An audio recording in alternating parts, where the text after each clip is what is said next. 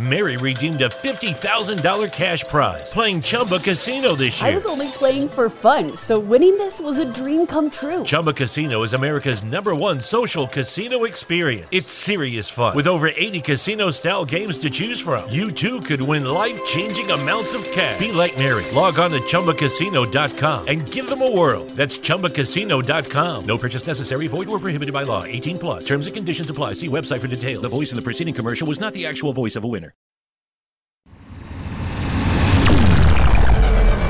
Wazoo Radio.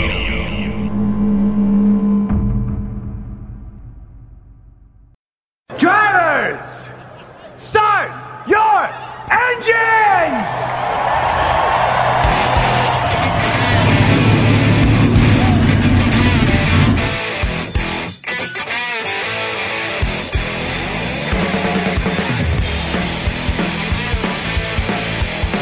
Hit the pace car! What for? Because you hit every other damn thing out there, I want you to be perfect.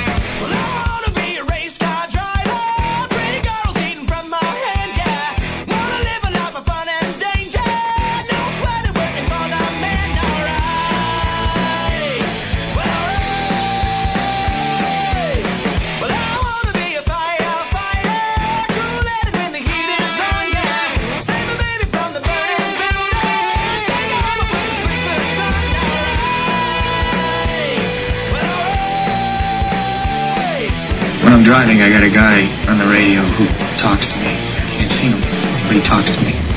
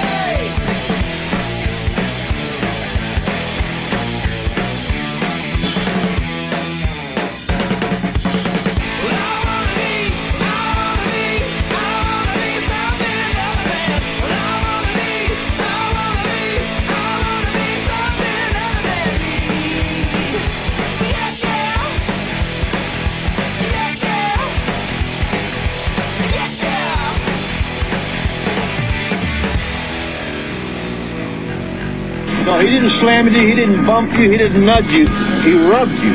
And rubbing, son, is racing. Hey, race fans, welcome to another edition of Drafting the Circus on the Hoobazoo Radio Network. My name is Frank Santorowski. I'll be your host for the next 60 minutes as we dig into everything racing from the past weekend. And a big weekend of racing it was. But first, let me introduce you to the panel tonight. Tonight we have in the house Gray Warren uh, from Richard Childress Racing. Gray, how are you? I'm doing great. Hope everyone else is. And then, then I've got my friend with the best accent in the world, Mr. Richard Uden, also a Richard Childress Racing. Richard, how are you? I'm very good, thank you. Thanks for uh, inviting me back again. Oh, it's always a pleasure to have you here, Richard and Seth. Seth Eggert, uh, NASCAR correspondent uh, over at uh, Motorsports Tribune, in the house again with us tonight. Seth, how are you? I'm good. I'm good. All right, so we had a pretty big weekend of racing. All three major series um, were active. Um, uh, NASCAR and uh, IndyCar both raced on Saturday. Uh, we had the Grand Prix or uh, the IndyCar Grand Prix this day, that day and age. They used to call it the Grand Prix of Indianapolis, um, where we saw Will Power take a dominating win. We saw Martin Truex Jr. take a win in uh, Kansas Motor Speedway for NASCAR, and then on Sunday, Mother's Day. Uh, we had the Spanish Grand Prix where we saw Lewis Hamilton uh, come back from a couple disappointing races to take a pretty good win there. So let's uh, let's start with Kansas.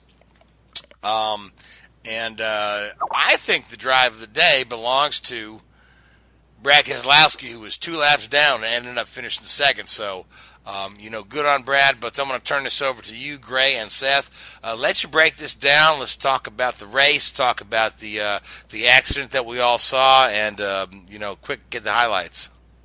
Yeah, unfortunately, a good race is just going to be remembered for uh, for the big wreck. But uh, I thought it was a terrific race, and uh, Richard picked the winner again. pick pick two week two weeks in a row the picking the Cup winner. Uh, Truex uh, prevailed there, uh, but I thought it was a very competitive race. Uh, uh, a good race. I had uh, Ryan Blaney, another good run. You know, after they kind of recovered from about three down weeks, Ryan picked up his first career pole and led quite a few laps and and won won a segment in the race and was right in contention right until the very end when I think uh, Truex really showed his mettle there and I think uh, as a, you chalk that one up to experience from uh, a good car and experience for Truex. Uh, he was able to uh, on the last restart get away from the field and, and, and win the race. But uh, thought it was a pretty pretty good race. Uh, for for the most part, pretty competitive throughout most of the night. Uh, of course, um, a lot of stuff going on back in the field, and then then I, I absolutely the wreck that uh, everybody's talking about. Uh, uh, the brakes rotor exploded on uh, Joey Logano's car going into turn one, and he kind of car kind of pulled to the left, and he hooked Danica, and Danica took a hard shot, nose first into the wall, and then then along comes uh, Almirola trying to come through there and wasn't able to to, to miss the wreck, and uh, uh piled in, and and uh, I think uh, Seth can can uh, probably speak to this, but I think his uh, injuries were listed as a uh, compressed vertebrae. Is that correct? Uh, yes, uh, I want to say it was a T5 vertebrae, yeah. uh, com- a T5 compression fracture, and it, they say in some senses it's similar to Denny Hamlin, and uh, when he broke had a uh, compression fracture of his own in 2013 but in some senses it's also different. Uh, I want to say uh, Richard Petty is looking for a driver through Sonoma because that's what the reports have said when they offered to Carl Edwards, who declined, and Greg Biffle, who declined. Yeah, uh, I heard. I heard six weeks. That's about right. Six weeks. He's going to be on the shelf. That that is six weeks and they have Regan Smith in the car this week. But the impact itself, uh, watching the replay multiple times, it looks like Almirola got his right sides in fluid, which mm-hmm. had to have come from both Logano and Danica's car. And as soon as he hit the brakes, he was just in a four wheeled slide. Yeah, I listened yeah. to the I listened to the uh, audio uh, from his spotter, and his spotter was telling was was spotter was on him early telling him to go low, go low, go to the middle of the track, and he just had no grip, had no bite, and and and uh, of course when he was, it was like being on ice, and he he just kind of ran into the pile there.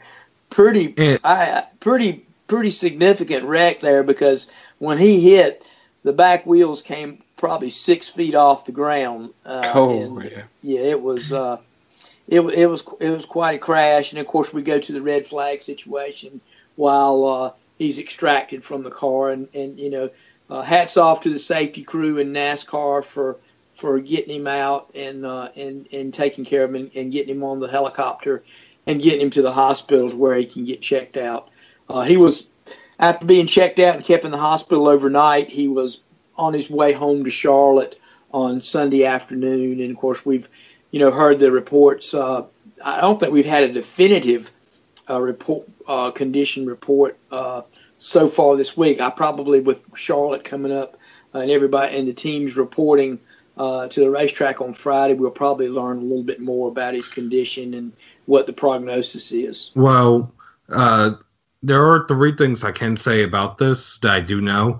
one, they do have a press conference scheduled at 11 on Friday morning at Charlotte. Oh.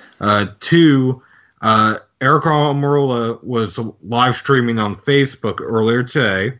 Uh, he meant, said that his doctors advised him not to participate in a charity event in which he it's held by the Martin Truex Jr. Foundation. It's a fashion show that raises money for kids with cancer and he participated in it anyway and walked down the runway in a tuxedo, even though he still has the broken uh, back essentially. Uh, but the impact, I just wanted to say just how brutal it was uh, on race view. The transponder broke off the car on impact, and Richard, we were talking about this before the show, and it landed halfway down the backstretch. Correct me if I'm wrong, but the transponder isn't that usually in the right rear of the car? There's two- yeah, there's generally two of them. There's two of them on the car, and they're they're little uh, little plastic uh, little they, they're held in little plastic uh, holders, usually on the on the uh, fuel cell uh, can on the lower right hand corner of the car. I and also NASCAR did issue I don't know if I'll call it an edict or an order, but they confiscated all recoverable debris from Aric Almirola's car and from both Logano and Dan Patrick's cars. Instead of giving the cars back to the teams, even though they were all three of them were total losses, NASCAR took them back to study to see what they can do to improve safety. Well, th- And that was similar with uh, when Austin had his uh, accident at Daytona a couple of years ago. I believe they, they confiscated the car then. yeah, And, took it uh, and Kyle Busch as well Yeah. at Daytona. Yeah, and that's a common practice too. Anytime there's a serious accident, they they will confiscate uh, any and all things pertinent to the wreck and, and do a complete, you know, cut, go over it with a fine tooth comb because you know they always find something. I mean, even from Kyle Busch's wreck at Daytona, uh, you know, things were made to to go into effect in the super speedway cars this year with strengthening the tub, if you want to call it that. The the the under the uh, feet of the driver was strengthened, uh, and of course became mandatory on speedway cars this year. But that that's not uncommon. Uh, but one thing, one thing, a side note to the race at uh, Kansas, you know, with the new downforce package at these mile and a halfs, we're seeing uh, faster speeds on the straightaways, and the cars are using a lot more brake getting into the corners. And several teams had brake issues uh, throughout the uh, throughout the weekend. There were several teams that had had rotors had rotor issues and and brake problems. And of course, that's what led to uh, to that wreck. Uh, Joey Logano had a brake issue and, and, and it theorized he exploded a right front uh, brake rotor and it uh, caused him to uh, get into Danica and start the whole mess. Richard, you can uh, you can allude to that a little bit. Yeah, I mean, it's uh, it's a balance, isn't it? Obviously, you, you want to go for a, a lighter weight and a, a faster package as possible, and uh, you know, whenever, anytime you're playing around with brakes, it's, it's always a very dangerous game. Um, yeah, especially these these non-composite brake pads. You know, they're very very temperature dependent. They'll warp, they'll distort, and they can be great for one section of the race, and then they'll suddenly go into a phase where they're almost you know unusable because they get into a, a temperature range that um, you know isn't uh, it just isn't effective and unlike um, you know you, you'll see in other forms of motorsport IndyCar and Formula 1 for example they they can control the tire pressures a lot more and the tire temperatures and in turn the brake temperatures where in, in NASCAR you have you know the, the cars are so heavy um, the brake temperatures just basically keep going. It's it's really difficult to, to control that brake temperature because you're trying to stop such a huge weight. Yeah. Yeah, it's almost Uh, like a heat sink. Yeah. Yeah, and they just keep going. Right. So let me ask you this, guys. Uh, as far as these brakes, I mean, I, I can't remember a whole lot of times where we've just seen a brake rotor, ex, rotor explode like that. You know, Uh, But we- I but we remember saw- one specific time. Okay, but we saw one in IndyCar earlier this season, and IndyCar just changed brake suppliers as well. Uh, it was at um, Long Beach. Spencer Pigot had one just explode, um, but luckily Pigot was coming on the pit lane when that happened. But um, what what are these? Are are, are in NASCAR? Are we, are we running carbon fiber brakes or? No, uh, they're they're they're cast they're they're they're iron they're steel rotors. Okay, What what's happening? What's happening is it, it's a it's cause and effect. And one of the things that we're doing, the, the lower downforce package is creating things at some of these racetracks that they haven't that they haven't seen before. It's not unforeseen, but what's happening, like like I said, is with the lower downforce, lower downforce, and a lot less spoiler, the cars are getting uh, uh, uh, have built up more speed on the straightaway, so their corner entry speeds are higher, and you have to get the car slowed down to to get through the corner, and and they're having to use more brakes. In, in years past, with the bigger spoiler and the higher downforce, they didn't have these issues at the, at the mile and a half tracks like Kansas and Chicago and Atlanta and places like that. And it's yeah. something we're seeing seeing with that. And of course, like like Richard like Richard just stated, everybody tries to go with the lightest possible brake rotor that they can, just rotating mass that they want to try to do away with, and it and it leads to some leads to some problems. And then, like Richard said, they're very temperature sen- uh, sensitive, and you guess with how much you you uh, tape off your brake ducts and things like that. Sometimes you guess wrong, and and and several teams had issues with brakes, and I don't know whether they were using uh, know, everybody comes with a different rotor package and that kind of thing, and uh, some probably maybe had had smaller rotors, or and uh, that led to the problem. I'm just speculating there, but yeah, it's it's not uncommon for rotors to break at, at, at other places too. But where we saw this at, uh, I think we saw this at Kansas because uh, this is really you know our first trip to there with this newer newer lower downforce package. Yeah, it's very one... it's very interesting. Yeah, I mean, usually you hear about the brake problems on tracks like Martinsville or you know Sonoma or Watkins Glen, but uh, you really don't hear a whole lot of brake problems uh, on a mile and a half. So uh, this is well, it's, it's uh, almost a case I think that you know you know you're going to have issues at your you know your road courses and your you know your Martinsville and places like that. So they you know you, there is almost as you say a surprise. You know Mary redeemed a $50,000 cash prize playing Chumba Casino this year. I was only playing for fun, so winning this was a dream come true. Chumba Casino is America's number one social casino experience. It's serious fun. With over 80 casino style games to choose from, you too could win life changing amounts of cash. Be like Mary. Log on to ChumbaCasino.com and give them a whirl. That's ChumbaCasino.com. No purchase necessary, void, or prohibited by law. 18 plus. Terms and conditions apply. See website for details. The voice in the preceding commercial was not the actual voice of a winner. With the Lucky Land slots, you can get lucky just about anywhere. This is your captain speaking. Uh, we've got clear runway and the weather's fine, but we're just going to circle up here a while and uh, get lucky. No, no, nothing like that. It's just these cash prizes add up quick. So I suggest you sit back, keep your tray table upright, and start getting lucky. Play for free at LuckyLandSlots.com. Are you feeling lucky? No purchase necessary. Void where prohibited by law. 18 plus terms and conditions apply. See website for details. When you come to these events and you have that, and you know, that, that's the same for the teams as well as it is for you know the, the fans to expect it. Uh, you know, the teams still get they get caught out as well a lot of the times because the, the regulations, and the downforce packages change on such a regular occurrence. You don't know exactly what you're, uh, um, you know, what you're going to get when you turn up every week. Mm-hmm.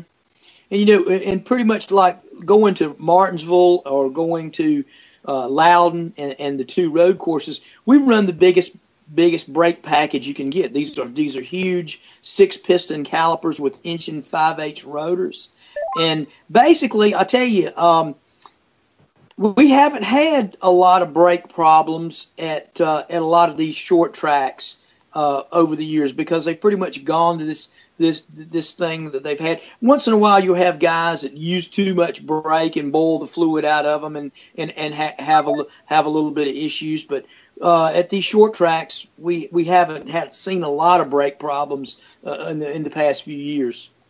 Uh, now, the one that I was talking about, uh, go back to I want to say it was either 2005 or 2012 at Pocono. Jeff Gordon exploded a brake rotor I want to say going into turn one. Yep. And when he was calling that wreck last night, when he saw the replay, uh, while DW and Mike Joy were speechless, Jeff Gordon just said that was a brake rotor. Mm-hmm. If anyone yeah. knows a brake rotor exploding like that, it would be Jeff Gordon. Yeah, and I mean, it like I said, it happens from time to time. It's not it's not uncommon. It, it's rare, but when it does, you know, it's it's it's noticeable. And yeah, I, mean, I think uh, Gray touched on. One of the big areas where the teams do try and you know get the performance. Obviously, as we mentioned, they want to try and get them into an operating window, but the the, the brake ducts will be fed air through the nose of the car. Now, if you if you have the nose open to allow air into it, that reduces the amount of downforce. So you want as little air into the brake rotors as possible to increase your downforce and increase aero efficiency. But then you've got this trade-off. Uh, you know, you, you want to be able to stop the car, but you know, you you've got to you, you know a lot of the times when you listen to uh, you know, the teams on the radio during the race coming up to a stop, you know, they'll be talking about putting tape on the grill, putting tape on uh, you know, the brake brake intakes and all that sort of stuff. Yeah, it's always a compromise. You, you you're always you having to compromise one thing to get a gain in, in another area. So yeah, it's a it's it's like Richard said. It's it's it's a, it can be a delicate balancing act sometimes. At the All Star race, NASCAR elected to give a third set of what they're calling prime tires, a standard tire, in addition to the two sets that their teams were already going to have to use 44 segments and the one option softer set. Uh, because they felt that three sets were going to be kind of too close. Yeah probably. I mean you got to really have a because if, if if there's a crash on the track and people run through debris you've got to have something sitting there to, to, to, to bolt on or if someone if someone spins and slides they're going to flat spot tires I think the idea I've heard several people talking about this week. You know, all the other major major uh, motorsports uh, bodies use use a, a, a tire, option tire. Of course, we, we know it's in IndyCar and we know it's in Formula One, and I think NASCAR is look is looking at that uh, possibly for next year, uh, and they're going to introduce it this weekend at uh, at at Charlotte for the uh, for the All Star race. I think it's I think it, it adds an interesting element of, of strategy. We see it every week in Formula One. In fact, we saw it this past. You know, we'll get to it later in the show, but we saw it. You know, saw it come about in, in this weekend's Spanish Grand Prix, and where people, you know, you, you use strategy and, and, and use a different tire on, on a different stint and to see how it uh, how it works and uh, if you can gain time or make time. Uh, during that stint. So I think it's a, it's, it's going to add another element uh, of, of strategy to, to the to the race. Also, in the All Star race, like we already mentioned, Regan Smith will be in place for Aric Almirola. Uh, you have several teams running special paint schemes as per usual. Uh, one, which definitely comes to mind, especially after the Reddit campaign that Josh Wise had a few years ago to get himself into the All Star race. Uh, Matt is going to be sponsored by Reddit, and he has a Reddit campaign to get himself uh, the uh, fan vote and into the All Star race. Uh, he's even letting fans come up with different slogans for him. Here, let me read. Uh, I came here to win races and eat burritos, and I'm all out of burritos. Man, that's funny stuff. Nickname, the burrito. Oh boy. Yeah, I mean these these campaigns that they come about, you know, voting people in to, to the All Star well, race. And I guess it's trying to be an interactive and, and get the fans involved. Well, Ryan Blaney's uh, came up with if you uh, vote him in, you get a chance to win a date with him okay, so he's got he's going to get the females involved in it. That's that's a novel, yeah. I know my sister was a fan of that idea. Do you think Danica will be voting for him? I don't know. Depends. I mean, Stenhouse is already in, so she exactly. can't vote for him. Now you guys have gone way off the, the path of racing news. Now you're just being silly. So, uh, so let, us uh, wrap up Kansas real quick. Um, you know, one more race where um, Joe Gibbs hasn't got a win yet, and this is uh, the deepest they've been into a season without getting a win since 2008. I think I heard. Is that correct? Well, you know, they started off the year that um, that Kyle got hurt at Daytona. They started that off, started that season off with with kind of a slide, and they really didn't get get going until after Kyle returned. And then you know Kyle went on that uh, went on that run where he won like four out of six races, and then then the rest of the guys picked up. And of course, from that from Sonoma that year to Sonoma the next year, they won like half the races. So yeah, you know they, they can be slow starters from time to time, but you know they're they're in the mix. I think uh, Kyle alluded to after the race when they interviewed him that they're just lacking a little little speed right now. There's something lacking in the program, and I'm sure they're they're burning the midnight oil over there trying to trying to, to improve their their program.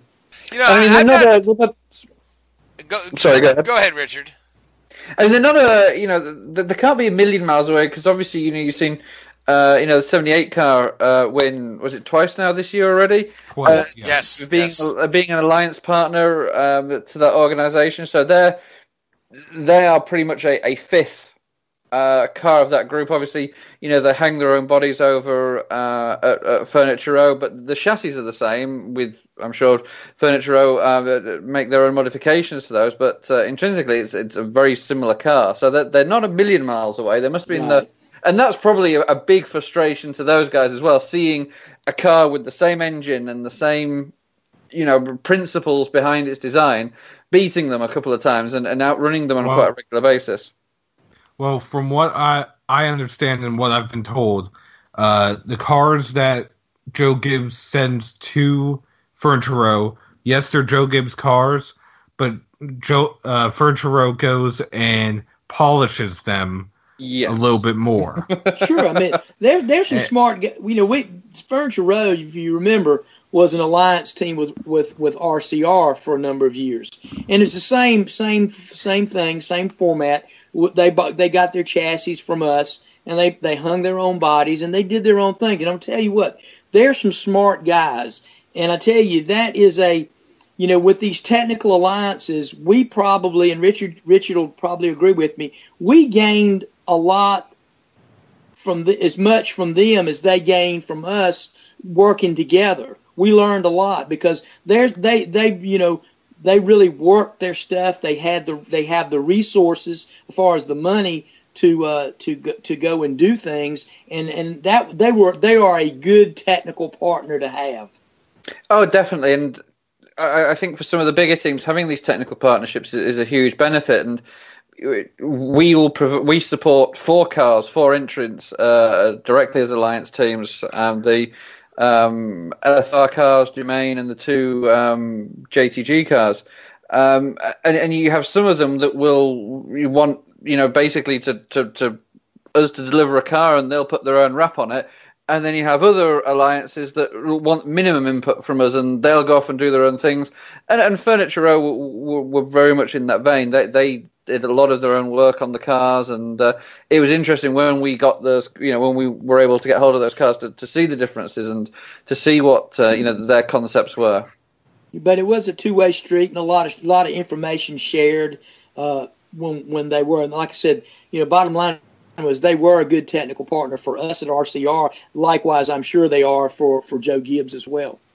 And it is frustrating, though. There is that frustration when you do see them outperforming you, and you know that um, you know they've got a lot of the similar um, infrastructure in, uh, under the bodywork that uh, you have. It can be, you know, it's a good frustration because you you know you know, you, hey, you're not that far off. You know, especially the engine. The engines will be the same. There's, you know, you, you're close. So. Uh, you know, it'll, as I say, it'll be a bit frustrating for those guys down there, especially uh, with the success they've had over the last couple of years. Yeah, but uh, you know, Kyle's not that far off the mark. He nearly won a couple of weeks ago. He just got uh, you know snookered on a restart at the end of the race. I mean, you know, they're right there. It's just the the luck factor hasn't fallen their way for whatever reason. Um, you know, while uh, it seemed like the Ford guys have uh, you know really stepped up their game.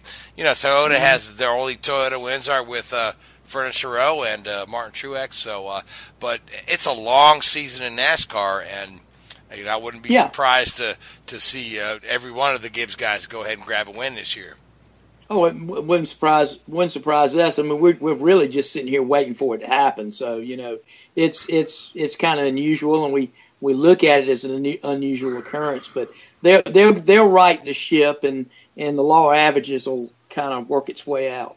But you know, speaking of speaking of this weekend, you know, going to Charlotte, and we all remember what Truex did in the 600 last last year. He led uh, led all but eight laps of of the 400 laps that uh, that make up the uh, the 600, and that and one of the most dominating uh, uh, performances that, that, that I've ever seen that I've seen at a, at a at a super speedway in many many many years. I think it was record setting. Yeah, partic- Unprecedented. particularly for for a, for a race of that length, you know. Um, yeah, yeah, Truex just had the field covered uh, last no- year. I mean, uh, I, I, I, I'll be honest with you, I dozed off and slept through the whole thing, and woke up and said, "Oh, uh, Truex still leading." so Yeah, and, and you know this weekend's race is, is more of a wild card kind of situation. It's uh, uh, people are going to be bringing uh, diff- bringing their trick, a little bit of their trick stuff, and trying some things. Uh, so it's really kind of hard to. I, I mean, I look for Truex to run good to run good there this weekend, but uh, I really look for him to be be pretty sharp uh, when we go back for the 600. But this this weekend's race, I, I really don't even. Man, I, I tell you what, it's it'd be hard to pick a favorite. I'm gonna I'm gonna start with Richard. He's he's he's on a roll. He's on yeah, roll. Rich. Yeah, Richard, you, you, you're two in a row. So, uh, I mean, you're the guy that picked Stenhouse. You pulled that out of your butt, and uh, you won the Well, race. I so. did take, I did take his original pick. No, that was an educated. That was a, that was a good educated pick. Call, call it what call it call it what you want, but take it to Vegas next time, Richard.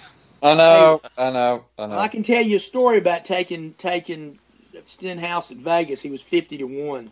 Yep. Yeah. Five Yep. five hundred dollar bet paid twenty five grand. Pretty pretty good. Uh, pretty good. But yeah, Stenhouse. You know that he's run good there. He's had a good average finish at that place. So really, I mean, when you look at how the Roush cars are performing, that wasn't totally out of the. Uh, out of the, out of the realm of possibility. th- those were my exact same thoughts as well.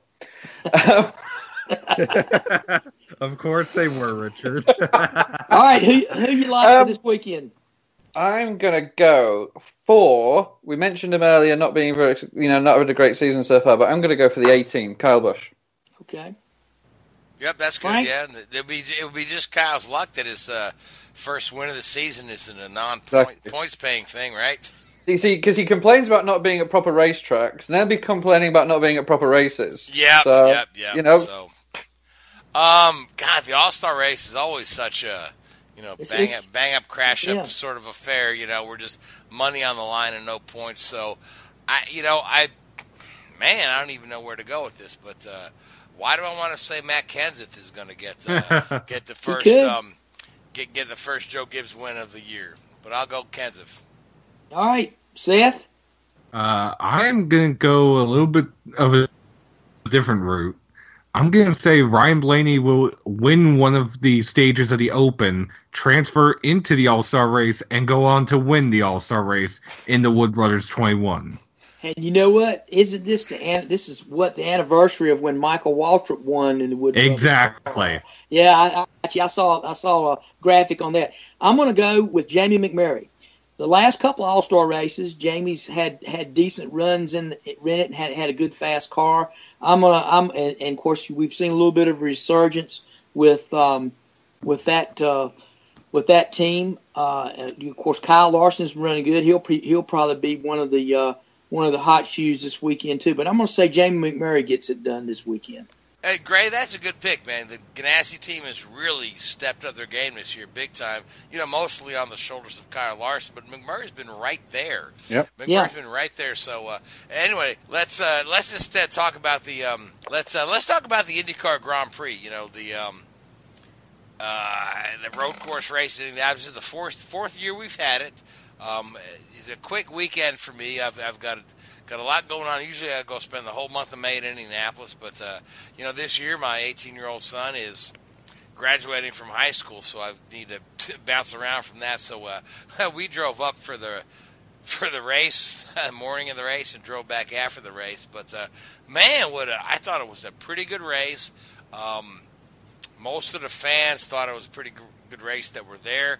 Um, everybody that uh, that watched it on television thought it was a shit show, um, but it wasn't. It was you know Will Power. He was on rails. He dominated that race, dominated qualifying. Yeah, but from um, there on back, it was from pretty there com- on back. You know, we had pretty uh, competitive. Yeah, yeah, we had we had nose to tail racing. You know, we had uh, uh, some pretty compelling passes there. We saw Spencer Pigot pass six cars on the first lap. You know, uh, I thought it was a great race. I think this is a. I really like this event. You know, I go to Indy every year, and I've been to Indy every year since, oh gosh, you know, before Seth was born.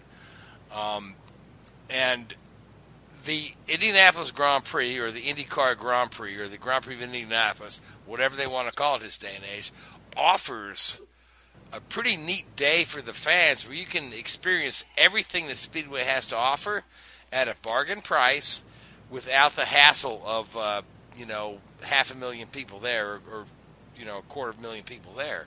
Um, yeah. it's, it's, just a, a, neat race that Speedway has all kind of extras.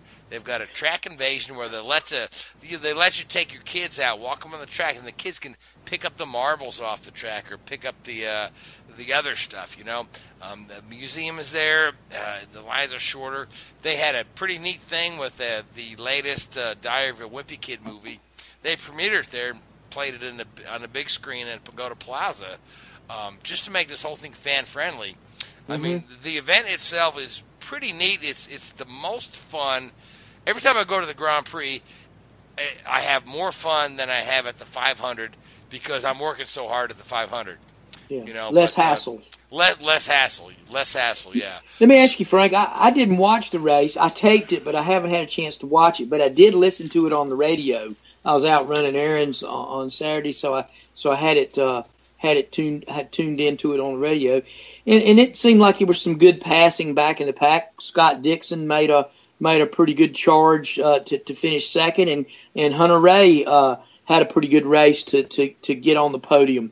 Uh, what did you think? Uh, what did you think of the crowd there? The overall crowd there. You think it was a decent crowd for for the uh, for the Indianapolis Grand Prix?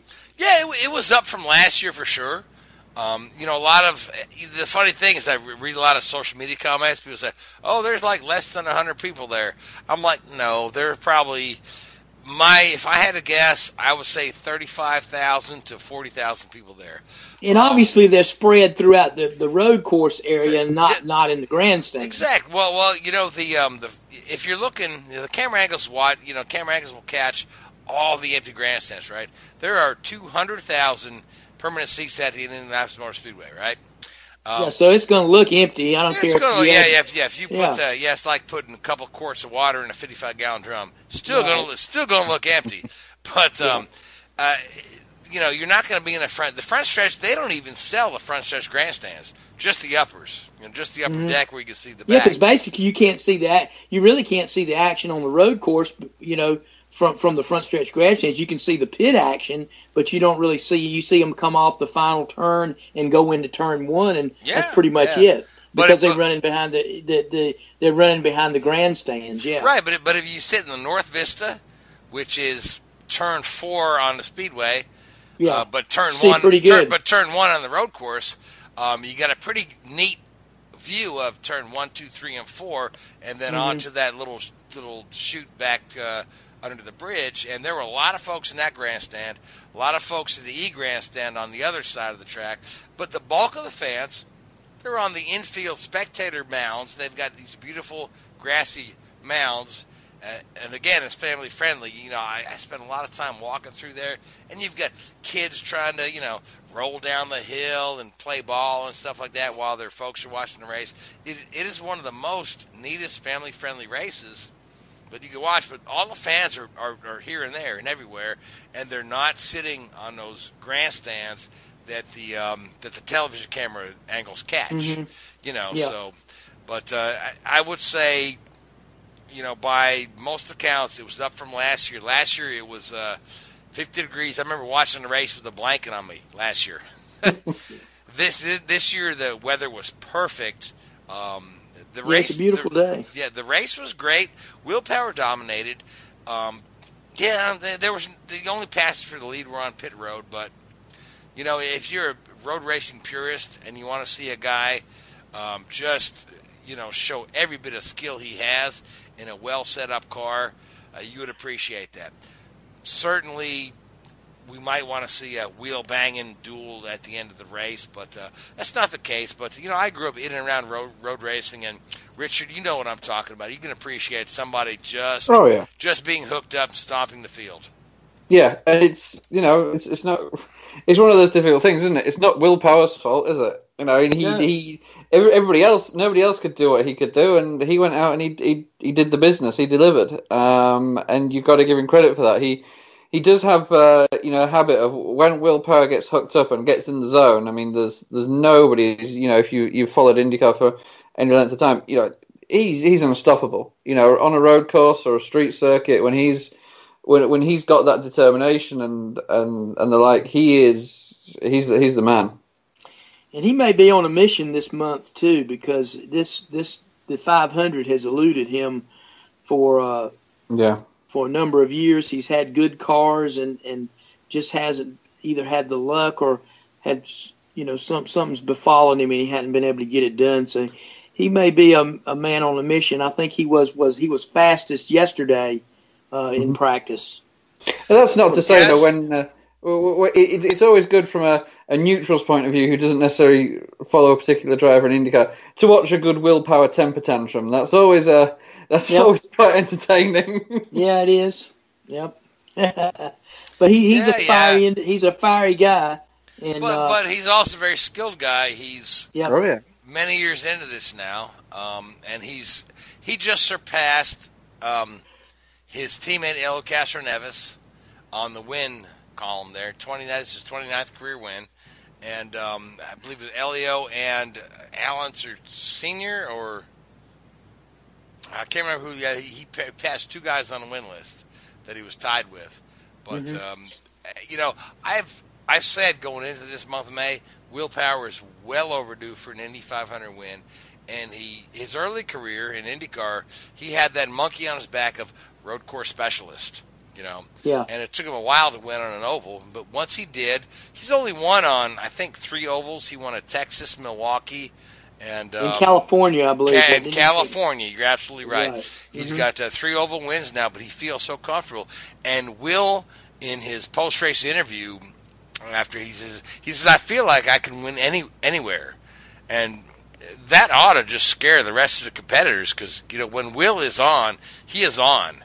Um, Yeah. So, and the other guy, you know, Castroneves, who's got two poles on the year, and probably could have won this race, or or could have really challenged Will for the lead. Um, Penske decides to give him this crazy alternate tire strategy, where he's starting the race on sticker reds and ending on scuff blacks. Now, if, if you don't understand how that works, the sticker reds are the fastest tires, and the scuff blacks would be the slowest tires. But uh, you know, every time it seems like Team Penske wants to experiment with something, um, and, and go out of the box with strategy, they use Elio as the guinea pig, and I think it's really hurt Elio in the win column over the years. But uh, Elio hasn't won since 2014, but he's two poles this year, consistently fast, and that tire strategy just threw his weekend out of the window. I don't know what they were thinking there. I mean, I was always told this one thing about uh, strategy when I was talking to some of the strategists back in Formula One. If you mix strategies, you're always going to be wrong with one car. And uh, you know, Yeah. you're always. You, it's it's great when you you know if you want to you know make somebody jump. Um, Better you know, being position- wrong with one than two. Well, that's yes, true as yes, well. but they, they keep Elio, they keep picking Elio to be the guy Yeah, they're wrong yeah. with. you know, Yeah.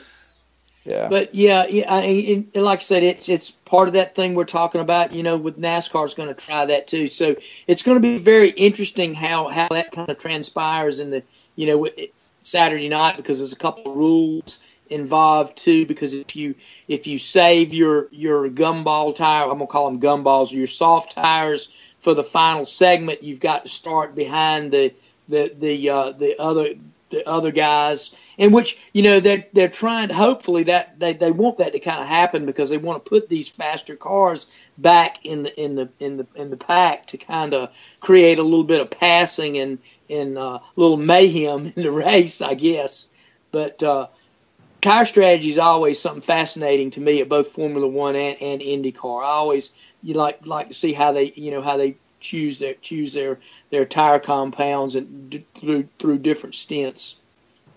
Yeah, absolutely. So. Um, after the after the Grand Prix, we've uh, the, the track opened up for a practice uh, on Monday. Everybody passed their uh, rookie orientation. Um, Only one incident. Yeah, poor old Jack Harvey hit the wall. Yeah, uh, but but he was okay. Still passed his rookie test. Uh, Alonso did more laps than anybody so far, and Alonso, for his part, said he's he's feeling better, but he's still not feeling comfortable. But um, but he's he's run more laps than anybody so far this month. You know, when you especially when you throw in his uh, the 110 laps of his uh, private test. So um, speeds, we we saw speeds top 226, I believe. Um, Yesterday uh, on, on day one, um, and then day two a little down. Today was so windy. Yeah. Today, which we tomorrow when you hear our show because we tape. Um, 222 Ed Carpenter was fastest so I don't think you can really get a gauge on if this pole's going to go to a Chevy or a Honda or a Penske you know or a Ganassi or an Andretti uh, because uh, when you see these speeds at this early point in the month we don't know who's uh, out there running Some- qu- quality sims or who's out there working on race setups A little bit of gamesmanship going on. a little right bit of too. gamesmanship. Yep, absolutely. But uh, I, my humble prediction is that the pole speed will be over 232, and it will be a Honda car. I picked 229. Uh, we did 231 last year, so I, track track record still 236. I don't Yeah. think we'll see that, but I'm my prediction 232 Honda. Depending car, on what so- the weather's like, supposed to. You know, that's what I'm kind of. You know, it was it was forecast to be be, be hot on Saturday, and now a little bit of rain might be coming into uh, coming into play on on Saturday up there. From what I forecast, I saw and saw that could today. really mix things up. Absolutely. So, But so I watched. Go ahead. talking Greg. about practice. Well, I was going to say one thing today. You know, you talk about how windy it was today at Indy, and a lot of guys. There wasn't a lot of uh, guys getting out running and running like they did yesterday. A lot of guys chose today to work on pit stops, and uh, I know uh, Scott Dixon worked on a lot of pit stop stuff, and so did uh, Alonso. Uh, they used this afternoon to, to take the opportunity to come down and you know use it to to practice getting on pit road and uh, and getting off uh, and, and doing uh, mock pit stops. So that's uh, good day, good day for that. And that's the neat thing about Indianapolis. It affords you uh, these days now where you have six hours of practice, provided there's no rainouts. But you have six hours of practice all uh, every day this week, which is uh, which is really good and gets gets gets guys like Alonso and, and the rookies up to speed and gets them com- gives them the opportunity to become comfortable before uh, before the race. Yeah, and not just Alonso and the rookies, but the other, you know, Indy only entries. You know, guys like Sage Karam, who's, yeah, he's been running some sports cars, but maybe he's a little rusty. You know, um, and and these just these one-off efforts. So um, I always love the month of May, and I hated that I can't be up there for qualifying this weekend. But uh, again, you know, my son has graduated from high school, and that's going to trump trump my second weekend in Indianapolis. But I'll be up there for the race.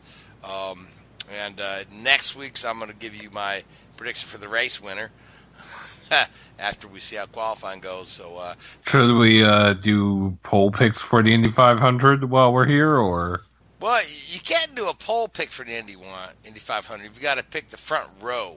Okay. okay? So, if I had to pick the front row right now, I'm gonna say it's uh, pole goes to Scott Dixon, Will Power in the middle, James Hinchcliffe on the outside. But it's way too early to pick.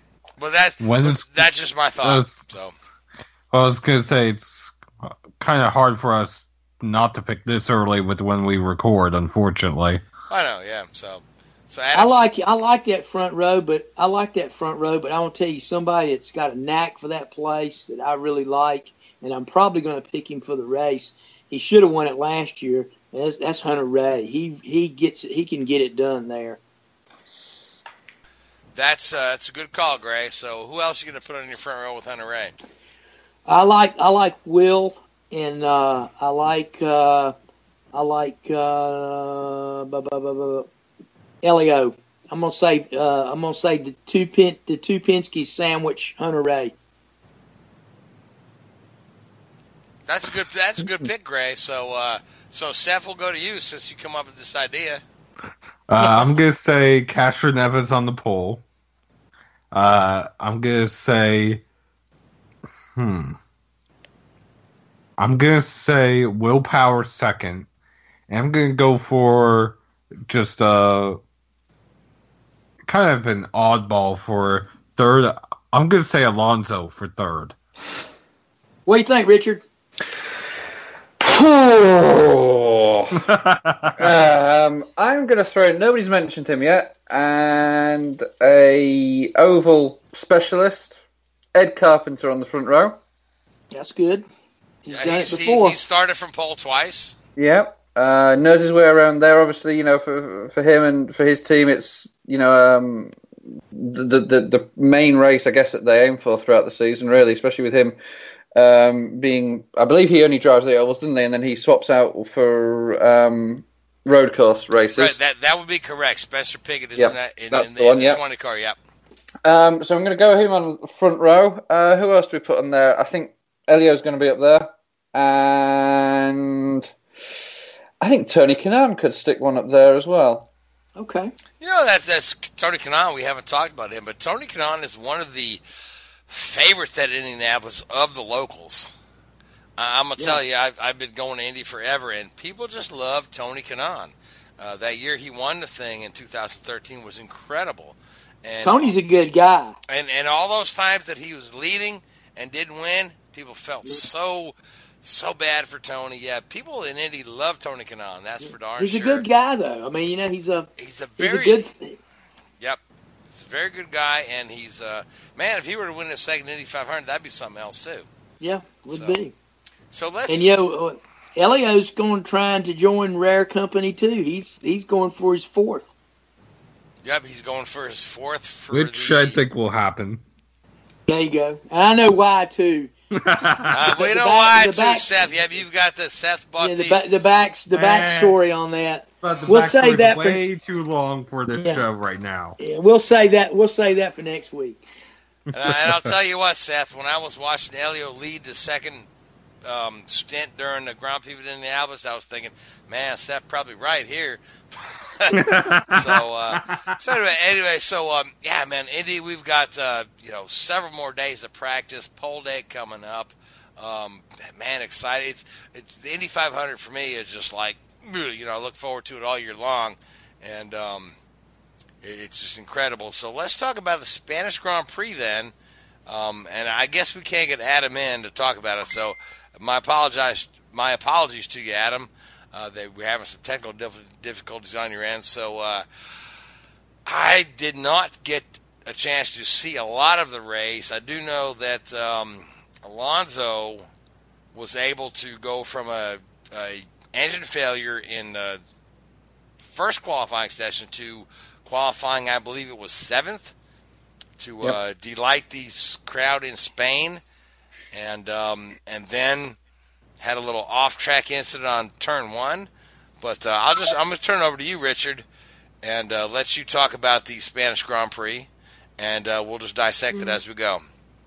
Well, again, you know, um, you know, fifth race into the season, and again, you're in a position which is great from a Formula One fan. You can't predict who's going to win the race, um, even post qualifying.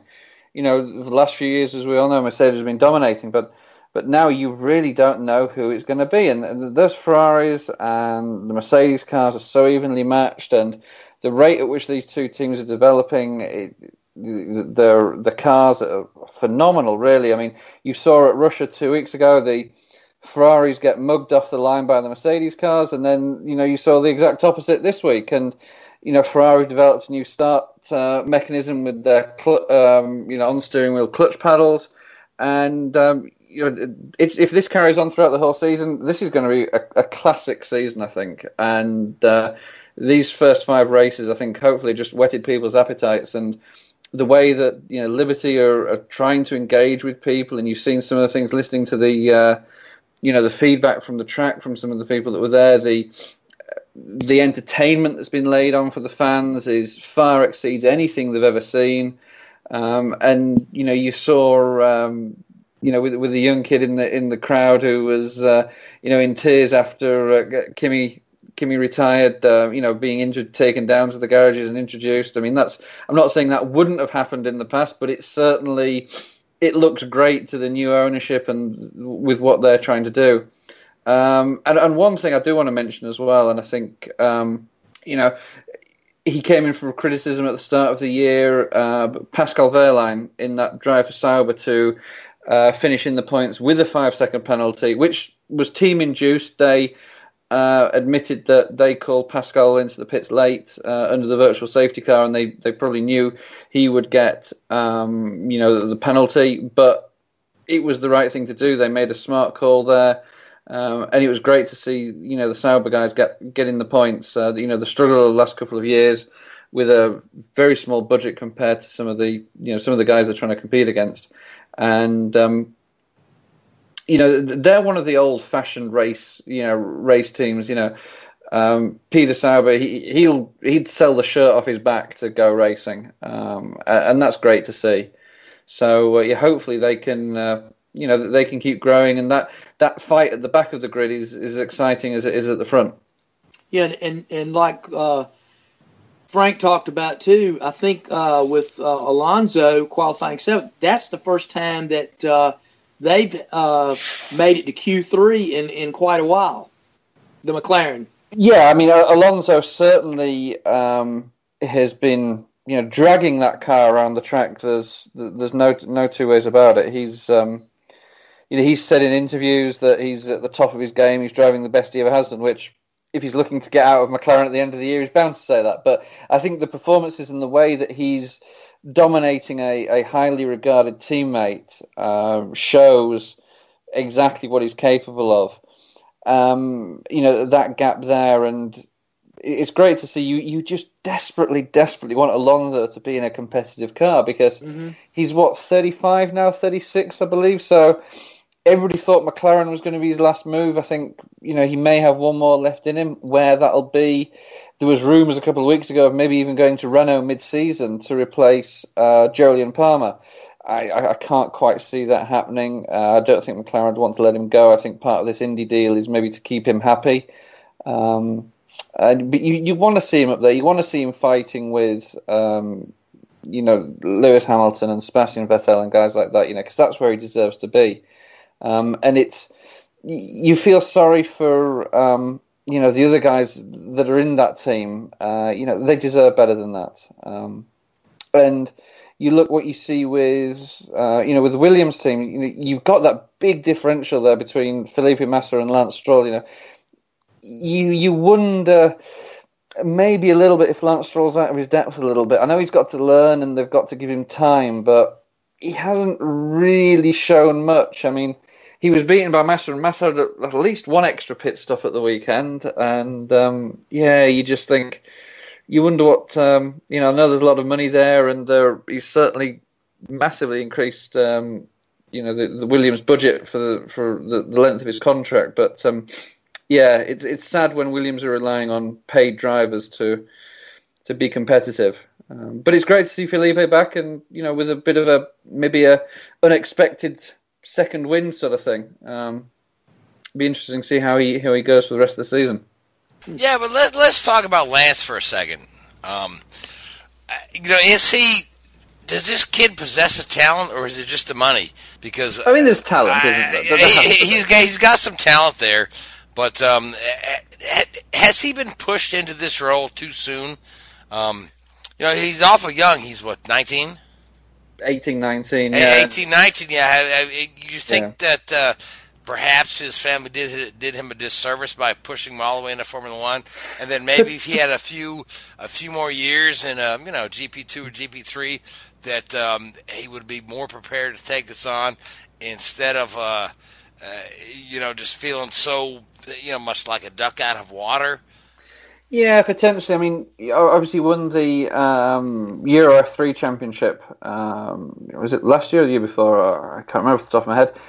There was a lot of, uh, I don't want to say controversy about it. There's a lot of murmurings that his, uh, I don't want to speak out of turn, but the, the rumours were that his teammates were were were compensated to make sure they didn't beat him and they protected his championship lead and and things along those lines. But there's obviously talent there, but you know, there's the old saying of ten thousand hours of practice will make you an expert at anything. Um, you know, I know he's he's done a lot of testing um, on a lot of the tracks that he'd been to, and I think that was a slightly disappointing thing of all the tracks that a rookie will go to. Barcelona is without doubt the one where you should do the best. Um, you know, you, you do hours of preseason pre- testing there. You'll do, and I know that um, the, the, deal with Williams was that last year Lance Stroll had his basically a test team that went all over the world, getting in mileage in an older car. And I'm sure they would have gone to Barcelona and done lots and lots and lots of work at Barcelona. So to go there and again be pretty anonymous and not really sort of show was that was the real tell, you know, telling sign. I mean, I don't believe he'd driven at any of the other circuits before, um, you know, on those flyaway races, but um, to see him come to a track that he would at least know which you know know it that was that was disappointing. Yeah, again, I don't want to you know give give any disservice to Lance as a driver because I know cause I know he's in there week in and week out uh, trying to do what he can, but I just wonder if he if he's in over his head if they would have let him, you know. I, you know, I just uh, yeah, potentially you know, they they just gave and him, you don't, they gave him the world on a silver yeah. platter, and he wasn't ready Yeah. for it. And it, You don't- it, it don't could know what the finan- the long run. True, and you do, you don't know what the financial pressures at Williams were for them to accept that deal. Um, you know, they may. I'm sure that you know Claire and Frank Williams, from a a professional perspective, would have liked to have nurtured him through and put him in through GP3 and F2 as it is now, and then you know picked him up maybe when he's 21, 22, 23 or whatever. But maybe you know the financial pressures are on the team that they couldn't wait that long. You know, maybe the deal that his family put together was, look, here's your whatever the number is to believe somewhere between 40 and 80 million dollars a year you know to get our son in this car we want him in there now um, I, I don't know without knowing the, the finer details of those sort of deals it's, it's difficult to say but um, yeah you, you do feel a little bit of sympathy for the kid Exactly, exactly. So, oh god, we got dead air again. so, um, But one thing that was one thing I, I think also that was interesting coming from this weekend um, was the gap between the Ferrari and Mercedes and the Red Bull. You know, the Red Bull was like what fifty something seconds behind, and Ricard, Ricciardo said he drove a great race, and he's still fifty seconds behind.